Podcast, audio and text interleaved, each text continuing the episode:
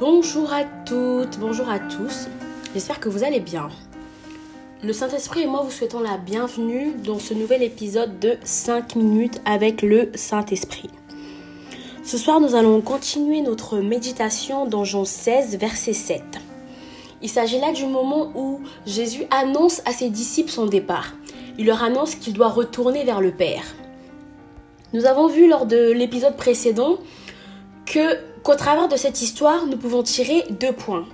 Le premier est qu'humainement parlant, les disciples sont attachés à Jésus. Donc forcément, l'annonce de son départ suscite en eux une tristesse. Mais cette tristesse leur empêche de voir que le départ de Jésus traduit l'arrivée imminente du Saint-Esprit, donc d'une plus grande gloire. Le point que nous allons aborder aujourd'hui est que Jésus est venu sur la terre comme Seigneur et Sauveur. Et le Saint-Esprit aimerait axer notre euh, réflexion ce soir sur Sauveur. Donc Jésus est Sauveur. Les disciples étaient certainement ce jour-là assis, en train de discuter, et ils voient leur Sauveur, ils voient Jésus leur Sauveur, ils voient celui qui guérissait toutes les maladies. Ils voient celui qui chassait tous les démons. C'est-à-dire que qu'à Jésus, aucun démon ne résistait. Ils voient celui qui pouvait même ressusciter les morts.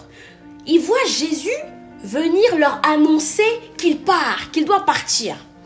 Imaginons, imaginons juste que nous avons un ticket de loto. Et ce ticket de loto est d'une valeur de 500 milliards d'euros. Et sous un orage, ce ticket de loto s'envole. C'est exactement ce que les, les disciples ce jour-là ont ressenti. Ils voyaient leur ticket de loto d'une grande valeur s'envoler. Mettons-nous un peu à leur place. Ils voyaient leur porte de secours s'en aller. Ils se disaient certainement, mais si Jésus part, qu'est-ce qu'on va devenir? Si Jésus part, où est-ce qu'on va aller? Si Jésus part, qu'est-ce qu'on va pouvoir faire de nos vies? Si Jésus part, comment est-ce que nous allons accomplir toutes ces choses qu'il a dit que nous ferons? S'il part, s'il part aujourd'hui et que demain je décide d'aller guérir un malade et que la maladie ne quitte pas le corps, qu'est-ce que je fais? Jésus n'est plus là. Si je décide d'aller ressusciter un mort et qu'il ne ressuscite pas, qu'est-ce que je vais faire? Jésus n'est plus là. Si je décide d'aller chasser un démon et que le démon reste dans le corps, qu'est-ce que je vais faire? Jésus n'est plus là. C'est exactement comme ça que nous vivons nos vies chrétiennes. Nous nous focalisons sur le travail que Dieu nous a donné, sur les personnes que Dieu nous a données. Donc quand Dieu décide d'enlever le travail, par exemple, nous regardons à gauche et à droite, nous nous disons, mais Seigneur, comment est-ce que tu veux que je sème dans ta maison si je n'ai plus de travail? Comment est-ce que tu veux que je finance des campagnes d'évangélisation si je n'ai plus de travail? Comment est-ce que tu veux que j'investisse dans les projets de l'Église si je n'ai plus de travail? Comment est-ce que tu veux que j'aille parler aux mairies, que j'aille parler aux préfectures si je n'ai plus cette personne hautement placée? Comment est-ce que tu veux que j'accomplisse telle, telle chose si tu m'as retiré ça?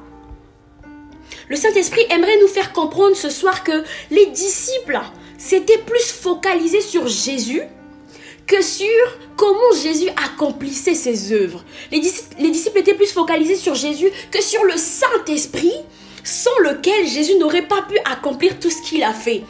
Exactement comme nous. Nous nous focalisons plus sur les choses que Dieu nous donne que sur ce Dieu-là qui donne les choses. Nous nous focalisons plus sur les choses, le travail, les relations, les environnements dans lesquels Dieu nous place que sur le Dieu qui nous place dans les environnements. Et parfois nous nous focalisons tellement sur l'apparence extérieure et les standards humains que nous passons à côté des opportunités divines. Le Saint-Esprit aimerait nous dire ce soir que Dieu ne passera pas toujours par ceux avec qui nous sommes habitués.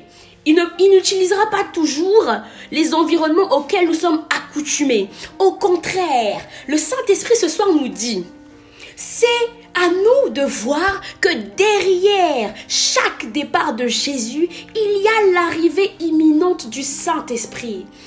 Le Saint-Esprit nous dit, derrière chaque départ de Jésus, il y a l'arrivée imminente du Saint-Esprit, c'est-à-dire une plus grande gloire, cachée mais plus grande.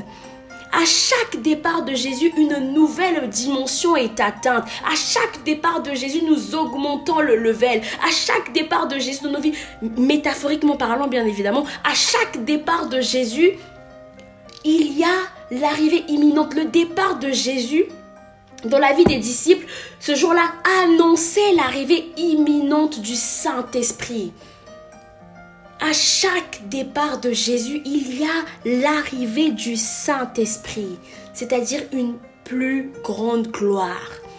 J'espère que nous avons été bénis ce soir parce que le Saint-Esprit nous a dit.